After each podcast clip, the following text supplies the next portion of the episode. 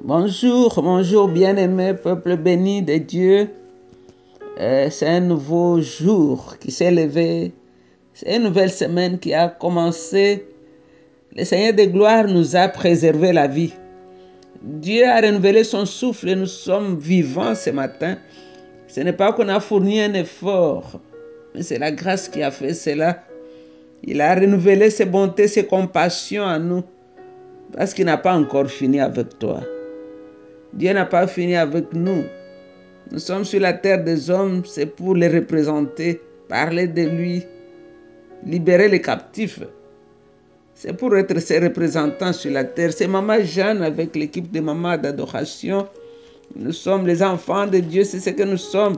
Ce matin, nous sommes réveillés en Christ. C'est la place où nous sommes. Nous sommes en Christ, assis dans le cœur même du Père. Nous appartenons à Dieu. Nous sommes les enfants de Dieu.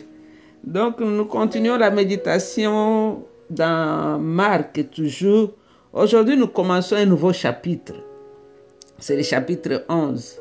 Vous savez, quand on parle d'un chapitre de la vie de quelqu'un, c'est-à-dire, c'est une période de temps où il s'est passé certaines choses. Et nous avons vu le chapitre 10, nous avons beaucoup, beaucoup de choses. Ça a commencé par, avec les divorces, on nous a parlé de, de, de l'homme riche, on nous a parlé de l'aveugle Bartimée. Tout ça, c'était dans un chapitre dans la vie de Jésus, ce que Marthe nous a montré. Alors aujourd'hui, nous commençons un nouveau chapitre qui est le chapitre 11, qui nous parle du ministère de Jésus-Christ à Jérusalem. Ça commence par son entrée triomphale et nous allons lire du verset 1 au verset 11. Quand ils approchèrent de Jérusalem, près des villages de Bethagé et de Béthanie, ils arrivèrent au mont des Oliviers. Jésus envoya en avant deux de ses disciples. Allez au village qui est là devant vous, leur dit-il. Dès que vous y serez arrivés, vous trouverez un petit âne attaché sur lequel personne ne s'est encore assis. Détachez-le et amenez-le ici. Et si quelqu'un vous demande pourquoi faites-vous cela, dites-lui, le Seigneur, le Seigneur en a besoin et il va renvoyer, les renvoyer tout de suite ici. Ils partirent donc et trouvèrent un âne dehors dans la rue attaché à la porte d'une maison. Ils le détachèrent. Quelques-uns de ceux qui étaient là leur demandèrent Que faites-vous? Pourquoi détachez-vous cet anneau Ils leur répondirent ce que Jésus avait dit. Et ces gens le laissèrent aller. Ils amenèrent l'anneau à Jésus. Ils posèrent leur manteau sur l'animal et Jésus s'assit dessus. Beaucoup de gens étendirent leurs manteaux sur le chemin et d'autres y mirent des branches vertes qu'ils avaient coupées dans le champ. Ceux qui marchaient devant Jésus et ceux qui le suivaient criaient Gloire à Dieu ou bien Hosanna. Que Dieu bénisse celui qui vient au nom du Seigneur. Que Dieu bénisse le royaume qui vient, le royaume de David, notre Père. Gloire à Dieu dans les cieux ou bien Hosanna toujours. Jésus entra dans Jérusalem et alla dans le temple quand il eut tout regardé autour de lui. Il partit pour Béthanie avec les douze disciples car il était déjà tard. Car il était déjà tard. C'est la parole de Dieu. Ces onze versets, c'est un peu long. Mais nous allons voir ensemble qu'est-ce que le Saint-Esprit veut que nous puissions tirer comme leçon à pratiquer dans ces onze versets. Vous savez, la parole de Dieu, la connaître, ce n'est pas la réciter comme les jeunes hommes riches. La connaître, c'est quand elle devient une partie de notre vie. Parce que quand on a appris quelque chose et que cette chose n'est pas devenue une partie de notre vie, c'est-à-dire on ne l'a jamais apprise. La parole de Dieu, on la connaît, c'est par la façon que nous la mettons dans notre vie de tous les jours. Alors ici, nous voyons le voyage de, notre Seigneur. ici, maintenant, il est arrivé à Jérusalem. Et c'est son ministère à Jérusalem. C'était la dernière semaine de sa vie sur terre. Nous allons voir ici l'entrée triomphale de Jésus Matthieu, Marc en a parlé dans son chapitre 11, 1 à 11. Matthieu en a parlé dans le chapitre 21, 1 à 11. Luc en a parlé dans Luc 19, 28 à 40. Jean aussi nous a donné aussi son apport dans Jean 12, 12 à 16. je vais vous conseiller de lire, de comparer ces écritures. La parole de Dieu, elle est bonne. Il faut la lire toi-même quand tu seras calme. Alors, comme on n'a pas beaucoup de temps de lire tous ces chapitres, on va y aller. Ici, nous voyons les records pour la toute dernière semaine de Jésus. Ça commence ici. C'est Marc qui nous fait les rapports. Jésus s'est reposé de l'autre côté,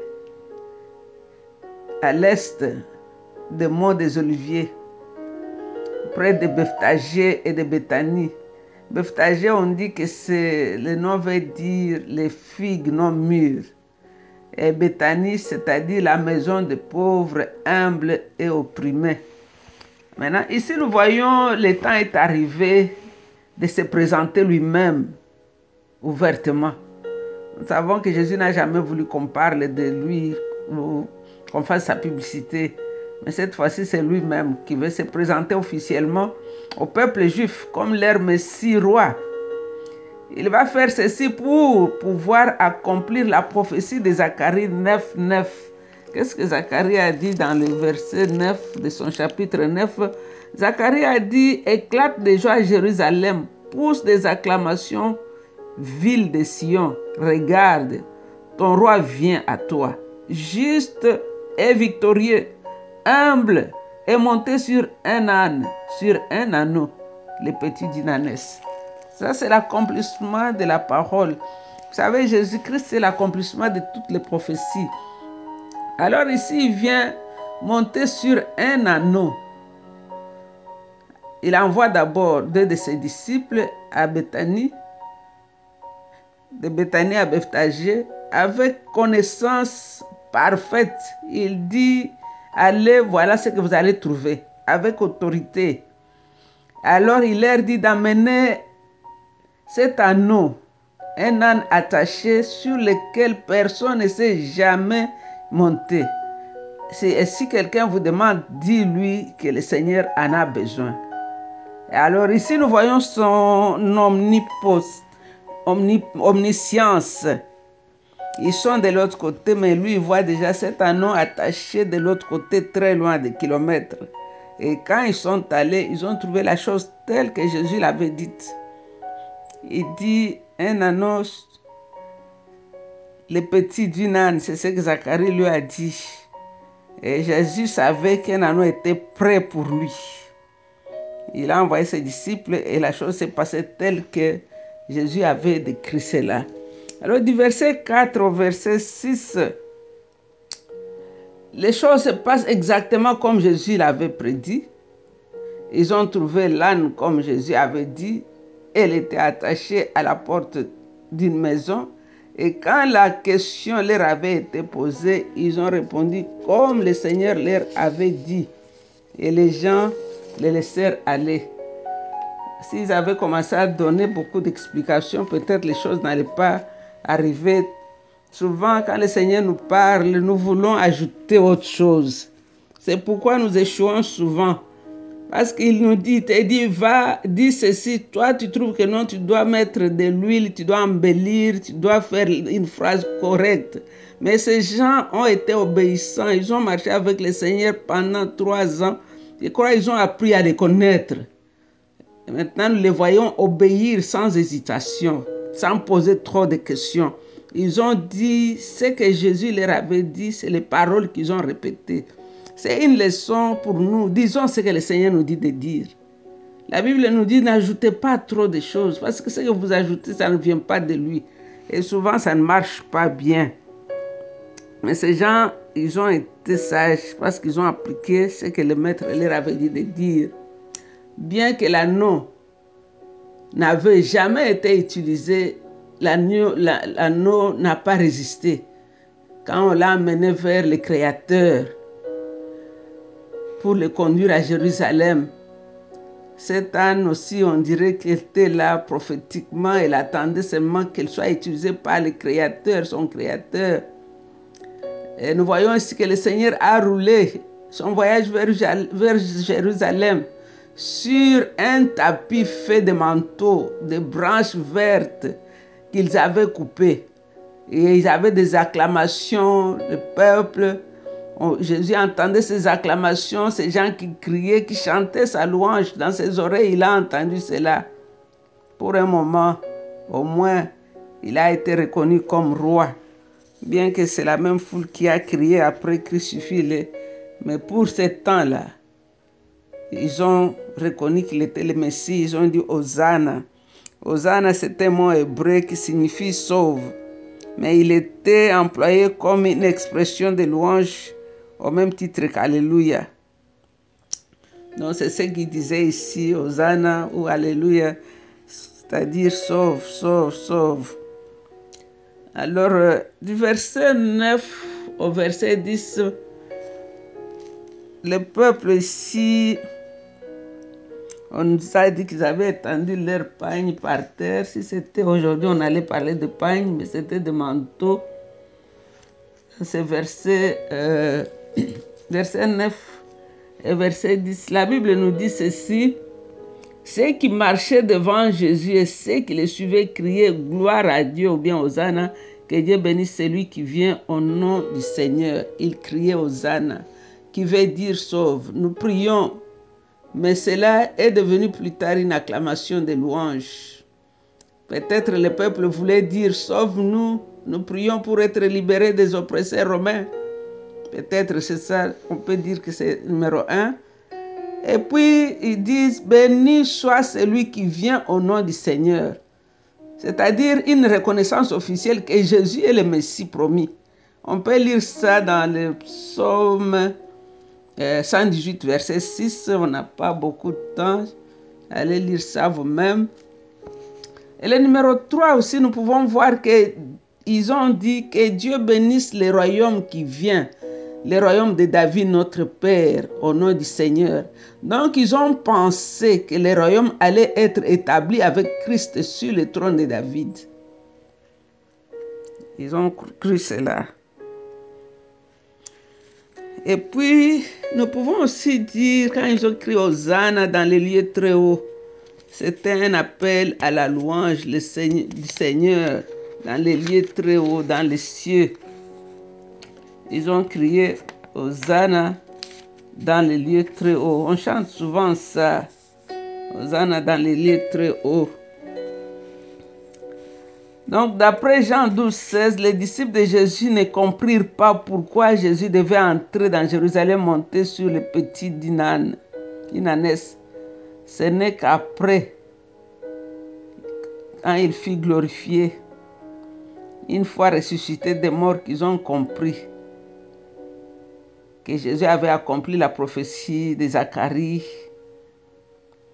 donc ce n'est qu'après la mort de Jésus que le Saint-Esprit a conduit les disciples dans toute la vérité. Jésus n'est pas entré à Jérusalem sur un cheval. Jésus n'est pas entré à Jérusalem comme les rois du monde avec euh, une armée qui le suivait. Mais il est entré comme juste et victorieux. C'est ce que Zacharie nous a dit, humble. Et il était monté sur un âne. Il était venu parler de paix aux nations. C'est ce que Zacharie nous dit dans Zacharie 9, 10.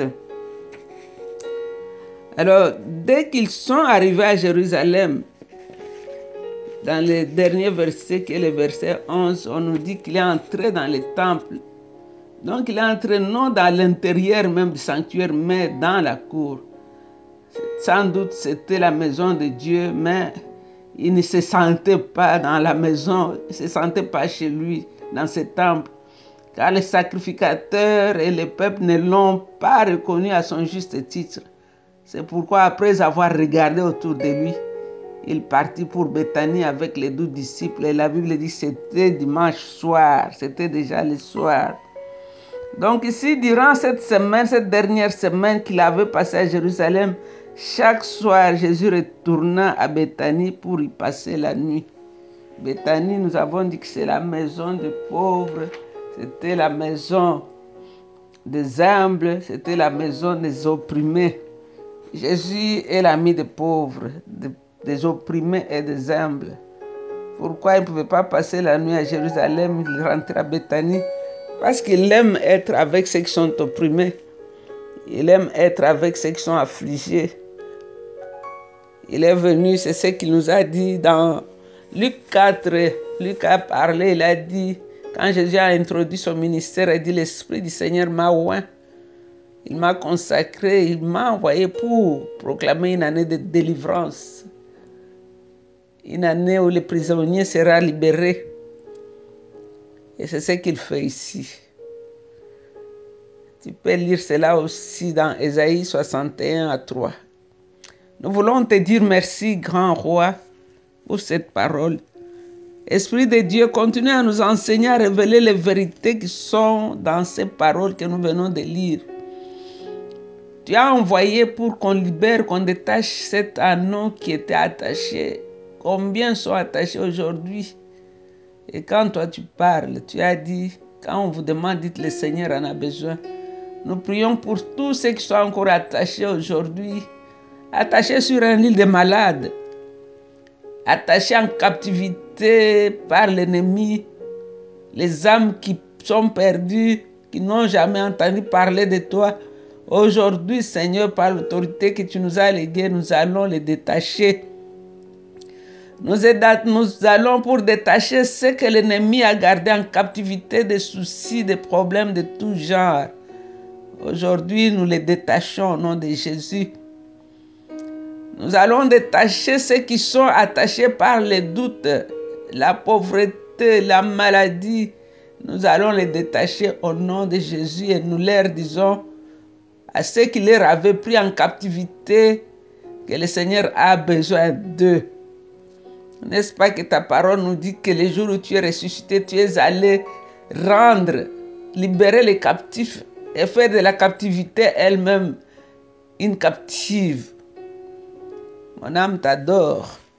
Toi, le roi des rois, le roi immortel, le roi sage, le roi incontournable, le roi véritable. Tu es Dieu, l'unique et le véritable Dieu. Toi, tu n'as ni commencement et tu n'as pas de fin non plus. Tu es Dieu, Seigneur. Personne ne t'a établi Dieu. Michel dit, tu tires tes origines depuis les temps anciens. Hébreu a dit, tes jours n'ont pas commencé, ne s'épuiseront jamais.